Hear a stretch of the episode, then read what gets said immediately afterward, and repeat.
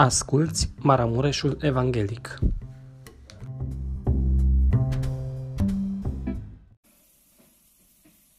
Este o onoare pentru mine ca în această seară să pot elibera acest mesaj, cu atât mai mult cu cât în seara aceasta s-a pronunțat acest cuvânt foarte des. Dacă ați fost atenți, în uh, multe dintre slujirile care au avut loc în această seară, seară s-a vorbit despre pace. Și este tema pe care am uh, dorit să o abordez în această după masă. Sunt conștient, uh, este duminică seara, suntem poate un pic obosiți, uh, mâine este o zi de lucru, așa cum spunea fratele Eugen în rugăciune, am început deja săptămâna. Săptămâna începe cu ziua de duminică, nu cu ziua de luni, începem săptămâna în casa lui Dumnezeu. Sunt deci conștient de provocările care ne așteaptă începând cu ziua de mâine, de aceea pentru seara aceasta este o responsabilitate cu atât mai mare, cu cât uh, nu sunt un ilustru vizitator care să vin să eliberez un mesaj, că să fie așa de plăcut și de apetisant pentru dumneavoastră. Și de aceea mă rog ca în seara aceasta Domnul să vorbească inima, inimii fiecăruia dintre dumneavoastră.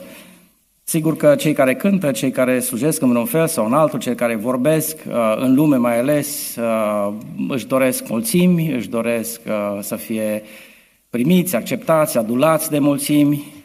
Pentru un slujitor de pe calea Domnului avem exemplul Domnului Isus, care, așa cum am auzit și dimineața, a stat de vorbă cu o femeie, ceea ce samariteancă, nu foarte curioasă, de ce avea Domnul să-i spună, dar cu toate acestea Domnul a vorbit pe înțelesul inimii ei.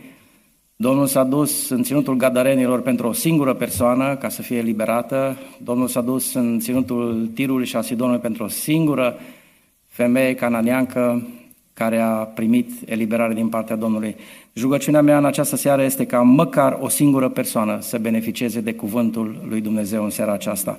Îmi doresc să fie să fim toți de aici beneficiari ai cuvântului, dar dacă niciuna nu este, atunci cuvântul a fost irosit.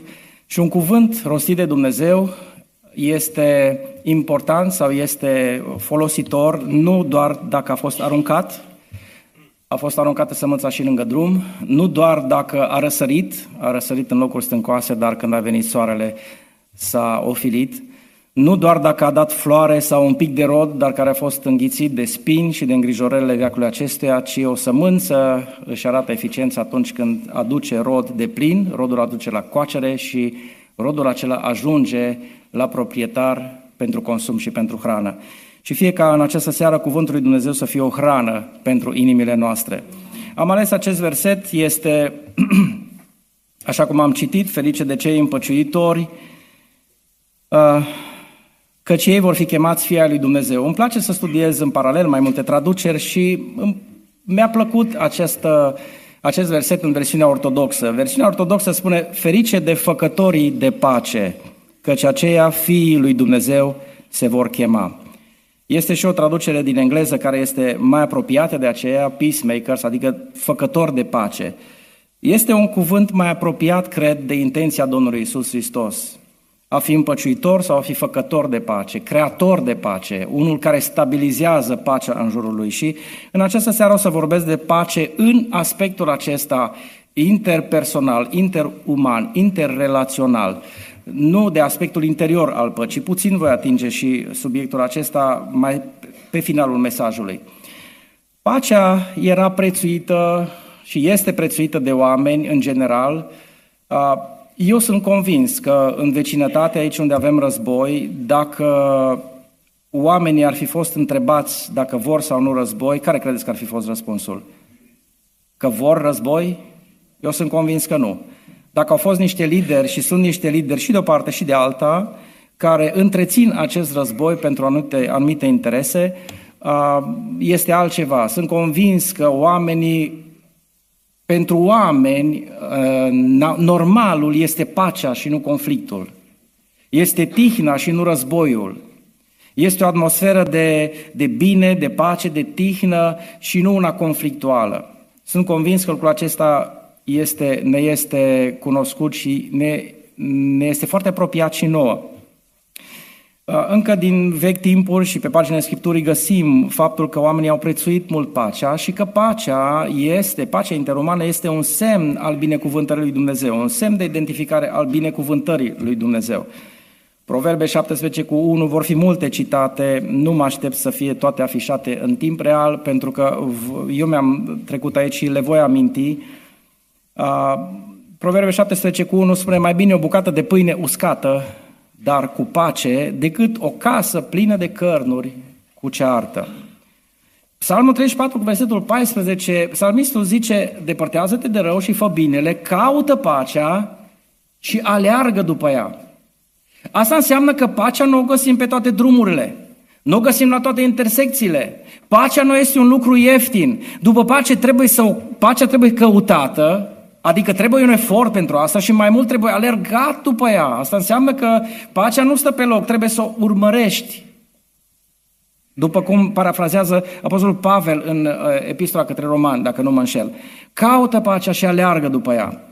În Isaia, capitolul 9, versetul 7, când Domnul Iisus vorbește, când Dumnezeu vorbește despre împărăția pe care o va avea unsul, adică Domnul Iisus spune că va face ca domnia lui să crească și o pace fără sfârșit. Va da scaunul de domnie a lui David și împărăției lui.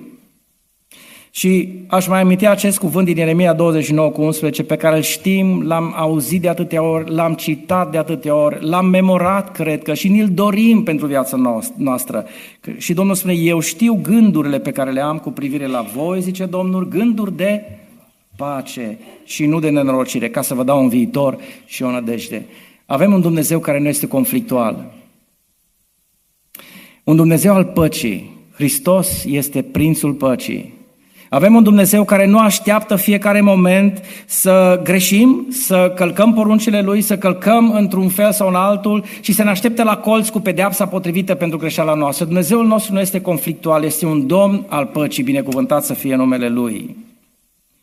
Și vestirea îngerilor la venirea Domnului Isus Hristos, lucru pe care de asemenea îmi place să-l amintesc de atâtea ori când ne spune păstorilor, slavă lui Dumnezeu în locurile prea înalte și pace pe pământ între oamenii plăcuți Lui. Nădăjduiesc că suntem plăcuți Lui Dumnezeu dacă am făcut pasul acesta și am acceptat mântuirea pe care Domnul ne-a dat-o, dacă am fost născuți din nou, suntem plăcuți lui Dumnezeu și de aceea între noi ar trebui și trebuie să fie pace. Pentru că, pentru un creștin, pacea este o parte intrinsecă a ființei lui, a naturii lui, atâta vreme cât roada Duhului este la coacere în noi, este prezent în noi. Pentru că știm, Galaten 5 cu 22, roada Duhului are și această componentă a păcii.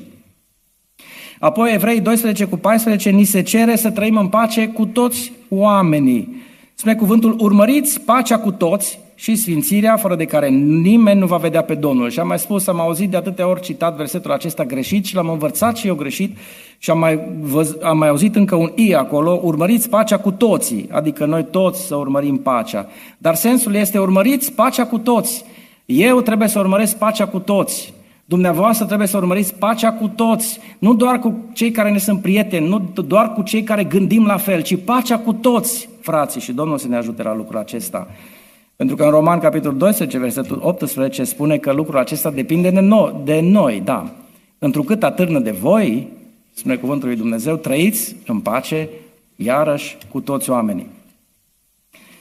Vreau să spun de ce este atât de importantă pacea și apoi voi vorbi despre patru lucruri care ne ajută să întreținem, să păstrăm, să creăm pace în jurul nostru, pentru că iată cuvântul vorbește despre făcătorii de pace, creatorii de pace. De ce este importantă pacea? Pentru că lipsa păcii între frați zădărnicește închinarea.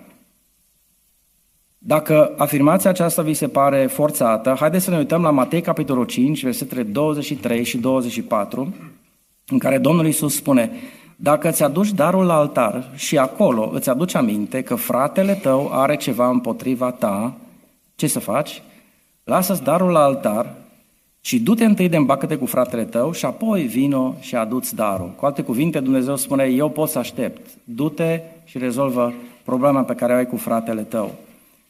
1 Petru, capitolul 3 și versetul 7, aici uh, cuvântul este un pic mai exclusivist, ni se adresează nouă bărbaților și spune să ne purtăm la rândul nostru cu respect, cu cinste față de soțiile noastre ca niște vase mai slabe, pentru că dacă nu vom face așa și ne vom purta aspru cu ele sau dur cu ele și vom ține necaz, spune în altă, uh, în altă epistolă, vom ține necaz pe ele, este, suntem în riscul ca rugăciunile noastre să fie, iată, împiedicate. Și atunci suntem, ni se cere pace în familiile noastre. Caută pacea și aleargă după ea. Patru lucruri prin care putem căuta pacea, putem căuta o cale a păcii. Primul din aceste lucruri este, evident, limbajul nostru, modul în care comunicăm. În Roman, capitolul 3 și versetul 13 se spune Gâtlejul lor este un mormânt deschis, se slujesc de limbile lor ca să înșele. Sub buze au venin de aspide sau de șarpe veninos sau de viperă. Iată cum limbajul poate să altereze pacea, poate să altereze o atmosferă de pace, modul în care comunicăm.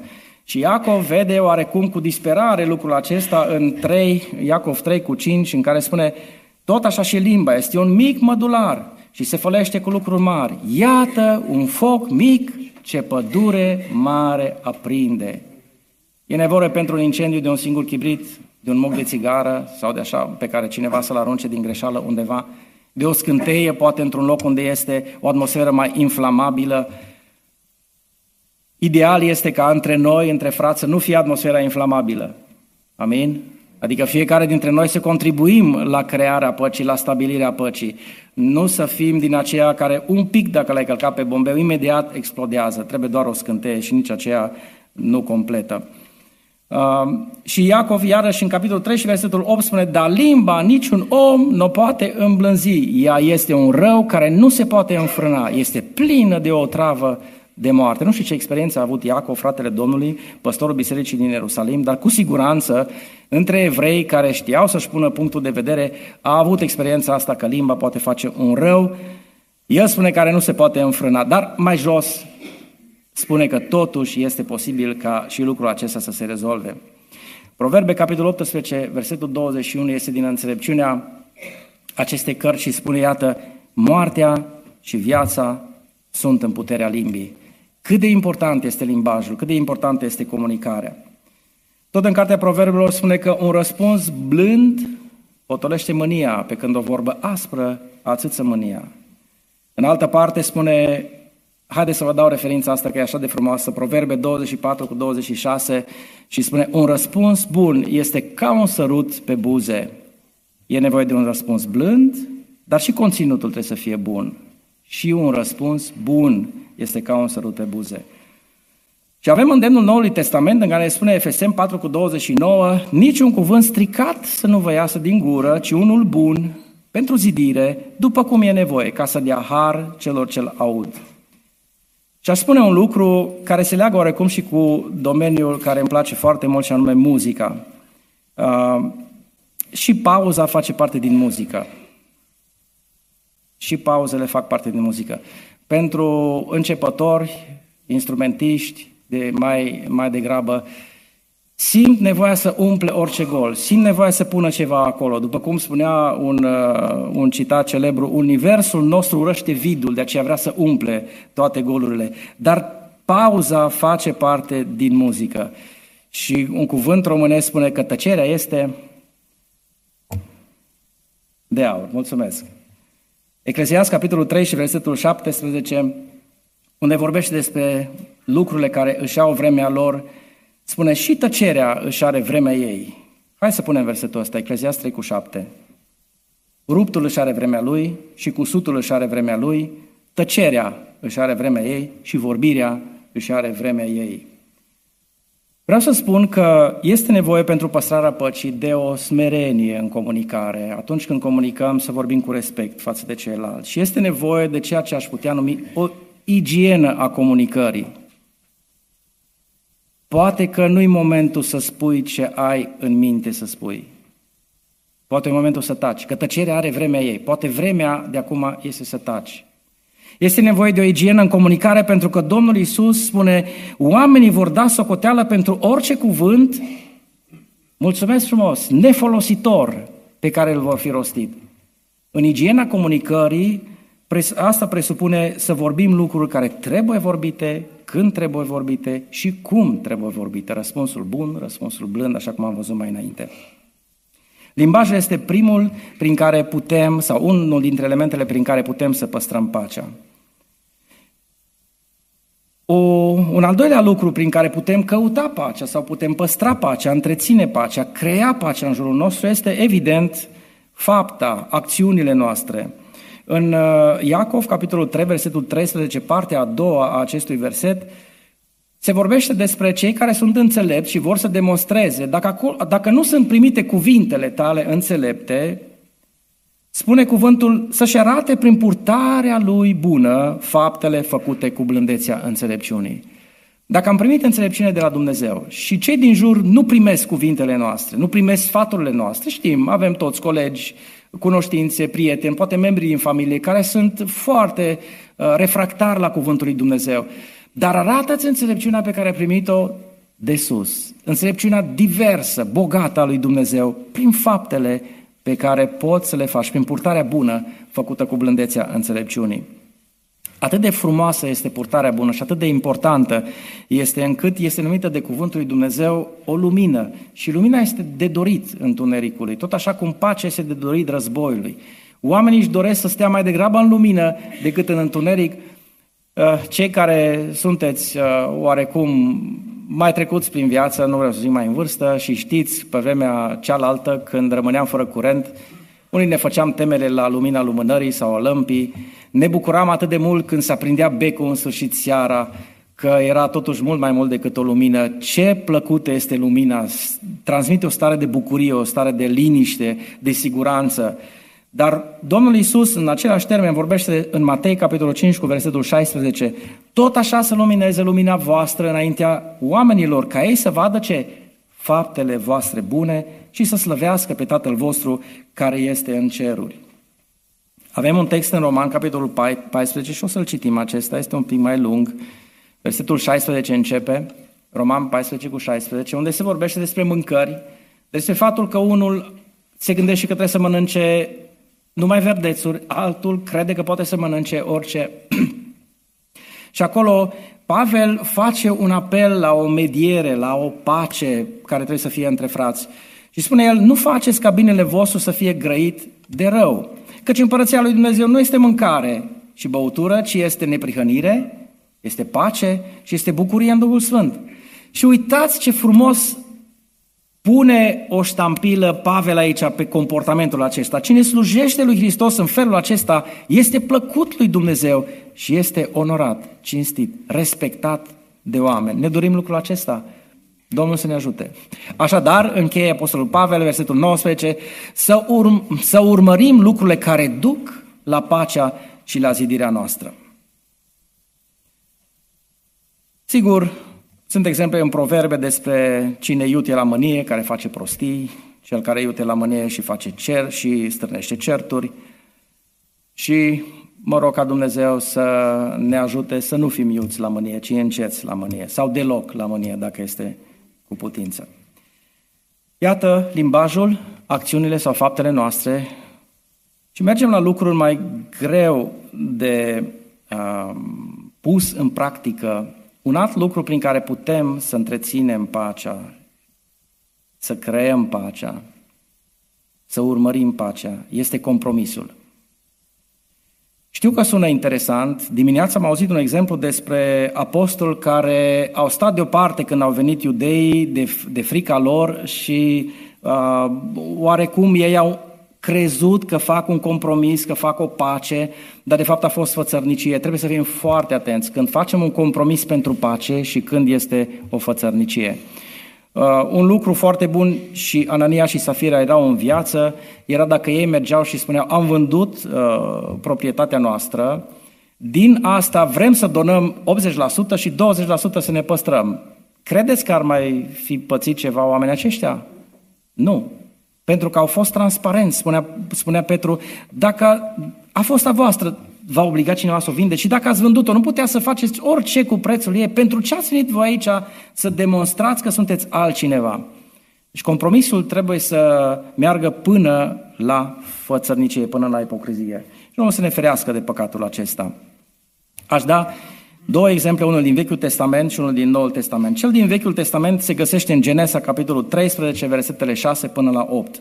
Acolo sunt doi oameni. Unul dintre ei este Avram, celălalt este nepotul lui Lot. Au ajuns să se îmbogățească în pelerinajul lor și au ajuns așa de bogați încât turmele lor nu mai puteau sta împreună. Versetul 6. Și ținutul acela nu încăpea să locuiască împreună, căci averile lor erau așa de mari încât nu puteau să locuiască împreună. S-a iscat o ceartă între păzitorii vitelor lui Avram și păzitorii vitelor lui Lot. Cananiții și fereziții locuiau întoci în țară. Avram a zis lui Lot, bă nepoate, fii atent aici acum, eu te-am luat cu tine și acum încep să-mi faci probleme. Eu te-aș sfătui să-ți bagi mințile în cap și să mă respecti, pentru că eu sunt mai în vârstă decât tine, eu ți-am dat tonul, eu te-am pus pe calea asta a afacerilor și ai ajuns acum prosper, să, să ai un pic de respect pentru mine. Sigur că nu este așa și zâmbiți pentru că știți că nu este aceasta povestea și morala ei. Uitați-vă ce frumos vorbește Avram, mai tânărului său nepot. Te rog să nu fie ceartă între mine și tine și între păzitorii mei și păzitorii tăi, căci suntem frați. N-a zis, băi, ești nepotul meu, sunt unchiul tău, te rog frumos, păstrează distanța. E diferență de vârstă, diferență de autoritate. Suntem frați. Și în casa lui Dumnezeu mă rog ca această atmosferă să fie creată și să înțelegem că noi suntem frați. Unii cu mai puțin ani de pocăință, alții cu mai mulți ani de pocăință, unii mai în vârstă, alții mai tineri. Unii cu mai bogată experiență pe calea Domnului, alții mai la început, dar suntem frați. Am fost răscumpărați cu același preț, cu sângele Domnului Isus Hristos. Am fost scoși din aceeași groapă, am mirosit la fel, am mort. Voi erați morți în păcatele și în greșelile voastre. Toți, am provenit, toți provenim de acolo și suntem frați. Și dacă Domnul Iisus nu este rușine să ne numească frați, cu atât mai puțin ar trebui ca nici noi să nu avem sentimentul acesta de a ne diferenția, de a ne uh, suprapune unii pe alții, de a ne califica unii pe alții. Și știm povestea cum Avram nu își arogă dreptul de a lua o decizie și de a rezolva problema, ci îi dă ocazia lui Lot să facă el alegerea. Și Avram a rămas cu mai puțin și Avram a rămas pe un teren mai arid și Lot s-a dus acolo unde afacerea era mai prosperă. De ce? Pentru că a urmărit pacea. Noi suntem frați, să nu fie ceartă între noi. Compromisul. Iată un compromis care l-a avantajat pe Avram, cel care a pierdut aparent și l-a dezavantajat pe Lot, cel care în aparență a câștigat. În Noul Testament găsim o dispută în fapte, capitolul 15, versetul 39. Un pic mai înainte, este relatat faptul că Pavel și Barnaba s-au hotărât să meargă să viziteze bisericile și în timp ce Barnaba a avut o idee, hai să-l chemăm și pe Marcu, Pavel a fost iritat de propunerea aceasta și a zis, cum să-l luăm pe acela care ne-a părăsit? Când ne-a fost lumea mai dragă, nu, mai pot să am încredere în el. Neînțelegerea asta a fost atât de mare și cuvântul folosit acolo este ceea ce în românește derivă, de unde derivă românescul paroxism, a ajuns la maxim, a fost atât de mare ca să-i facă să se despartă unii de altul. Și care a fost rezultatul? Barnaba a luat cu el pe Marcu și a plecat cu corabel la Cipru, iar versetul următor arată că Pavel și-a ales pe Sila și a plecat după ce a fost încredințat de frați în grija Harului Domnului. Și un frate păstor cu experiență spune, uite cum s-a rezolvat un conflict. A ajuns la paroxism. Dintr-o echipă misionară au ieșit două echipe misionare. Un conflict rezolvat cu pace și respectând mandatul și trimiterea pe care Domnul a făcut-o. Aș încheia acest subcapitol cu Proverbe, capitolul 20 și versetul 3. În lumea în care trăim și care spune tuturor trebuie să susții punctul de vedere, trebuie să îți arăți personalitatea, să arăți cine ești, să dai cu pumnul în masă dacă este cazul. Și pentru cei care ați fost părinți de adolescenți, știți ce înseamnă asta, care trebuie să câștige întotdeauna o bătălie și să-și arate ca o deptate, într-o astfel de lume, cuvântul lui Dumnezeu spune că este onorabil să eviți o ceartă. Este o cinste pentru un om să se ferească de certuri. În lumea aceasta, chiar dacă pari un perdant, este totuși onorabil pentru Domnul și înaintea lui Dumnezeu să eviți o ceartă, dacă poți. Și dacă poți asta făcând un compromis, asta însemnând să lași de la tine, să cedezi de data asta, atunci este cu atât mai bine. Și al patrulea lucru pe care am vrut să-l abordez în această seară, dincolo de limbaj, dincolo de acțiunile noastre, dincolo de compromis, este un lucru și mai greu, care, care ne cere și mai mult, și anume sacrificiul pentru pace. Nu știu dacă ați simțit, dacă ați trecut printr-o astfel de situație în care ar trebui să sacrificați, să vă sacrificați pentru pace. În 1 uh, Corinteni, capitolul 6, versetul 7, Apostolul Pavel dă o concluzie după ce înainte vorbește despre conflictele care apar în biserică. Și spune, între voi sunt conflicte, sunt dispute.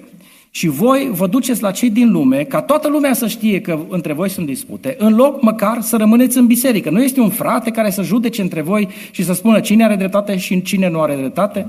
Dar ascultați, chiar faptul că aveți judecăți între voi, spune Pavel, este un cusur pe care îl aveți, este un defect, este un minus.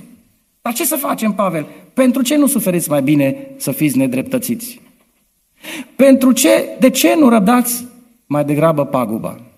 Acum spuneți, într-o lume, într-o lume în care trăim, în lumea aceasta în care trăim, care este atât de axată pe materialism, o lume a capitalului în care banul este cel care dictează și interesul este cel care dictează, cât de anormal este ceea ce spune Pavel. Dar cât de normal este pentru un copil al lui Dumnezeu să meargă pe această cale a sacrificiului.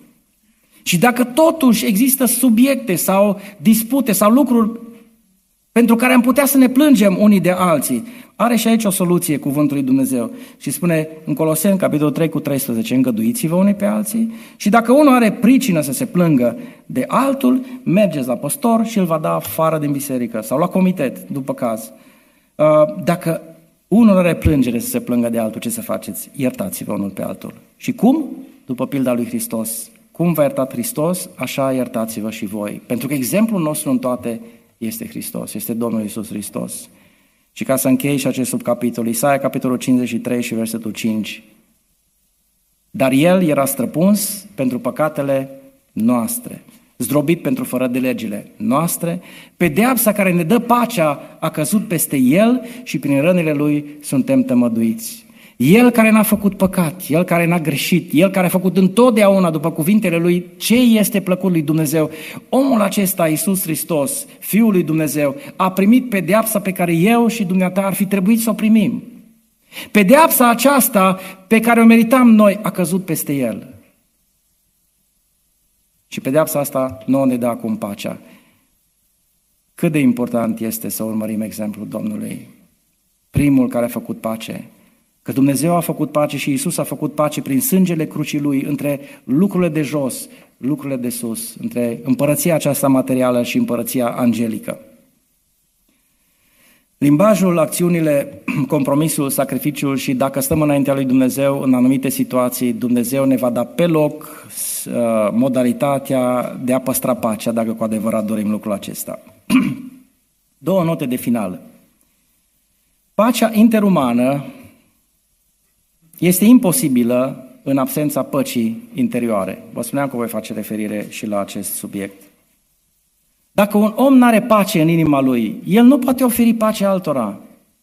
El este într-un conflict cu el însuși, poate într-un conflict cu Dumnezeu, cu, propria, cu propriile gânduri, cu propriile frustrări ale lui, nu poate să ofere pace în exterior.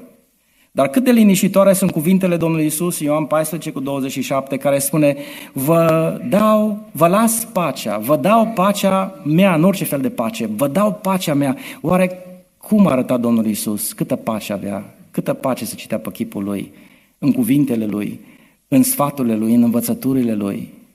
Câtă pace era atunci când îi sătuia pe ucenici, atunci când i-a strâns în jurul lui și a început să vorbească despre fericiri și despre împărăția lui Dumnezeu. Și Domnul spune, pacea asta a mea vă dau vouă. Pacea aceasta, în Filipeni 4 cu 7, spune că ea ne va păzi inimile și gândurile. În Coloseni 3 cu 15 spune că pacea asta trebuie să stăpânească în inimile noastre, nu să fie pasageră, nu să fie undeva subordonată altor interese, ci să fie deasupra tuturor lucrurilor și Domnul să ne dea pacea interioară, pentru ca după aceea să putem să oferim și celorlalți. Asta e prima notă de final, o a doua notă de final. cu părere de rău. Unii, pur și simplu, nu pot accepta pacea. În Isaia se spune în două texte, Domnul, Domnul vorbește El însuși și spune, cei răi n-au pace. În Isaia 59 cu 8, un text care mă umple de durere, pentru că se întâmplă cu oameni pe care îi cunosc și cu oameni pe care îi am în jur și despre care cuvântul spune, ei nu cunosc palea, calea păcii. Sunt oameni pentru care pacea nu este o soluție. Întotdeauna trebuie, trebuie un conflict, trebuie o ceartă, trebuie o dispută, dar pacea nu este niciodată, compromisul nu este niciodată, ei nu pot ceda niciodată. Dacă soțul și soția ar rămâne fiecare pe direcția lui, garantat acea căsnicie n-ar putea să dureze. Dar faptul că se încearcă aducerea împreună, se încearcă un compromis, asta face ca o căsnicie să dureze. Și iată, e vorba doar de doi oameni, dar acolo unde sunt mai mulți. În Psalmul 120, versetul 6 și 7, se vorbește despre oameni care nu numai că nu cunosc calea păcii, dar de dreptul o și urăsc. Și sunt oameni în lumea aceasta care urăsc tot ce este bun și vine de la Dumnezeu. Destul mi-a locuit sufletul lângă cei ce urăsc pacea, spune David. Eu sunt pentru pace, dar de, de câte ori vorbesc eu, eu, ei sunt pentru război. Și iubiților, la finalul acestui mesaj, aș vrea să aduc înaintea dumneavoastră încă două texte biblice. Unul este din Apocalips, capitolul 6 și versetul 4. Moment în care Ioan vede unul dintre cei patru cai. Și acest cal specific despre care el ne arată descrierea în acest verset, spune, s-a arătat un alt cal, un cal roșu. Cel ce sta pe el a primit puterea să ia pacea de pe pământ pentru ca oamenii să se junghie unii pe alții și i s-a dat o sabie mare. Ce spune cuvântul este că va veni o perioadă în istoria umanității. Nu știm cât este de departe sau de aproape. Dacă eu ar trebui să-mi dau cu părerea, ar fi că nu suntem foarte departe de această perioadă. O perioadă în care conflictul va domina, în care oamenii nu se vor mai putea înțelege unii cu alții, acest înger va lua pacea de pe pământ, nu vor mai avea elemente comune, nu vor mai respecta autorități, probabil o perioadă de anarhie înaintea venirii Antichristului. Dacă noi vom fi pe pământ în perioada asta sau vom fi răpiți la cer, nu știu. Cert este că lumea se va confrunta cu o astfel de perioadă.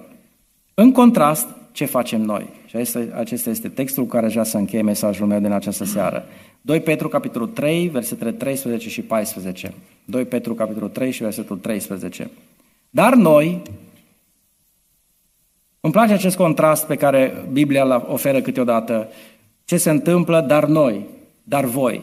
Dar noi, după făgăduința Lui, așteptăm ceruri noi și un pământ nou în care va locui neprihănia. De aceea, prea iubiților, fiindcă așteptați aceste lucruri, siliți-vă să fiți găsiți înaintea Lui, fără prihană, fără bină și în pace. Și Domnul să ne ajute la asta. Amin.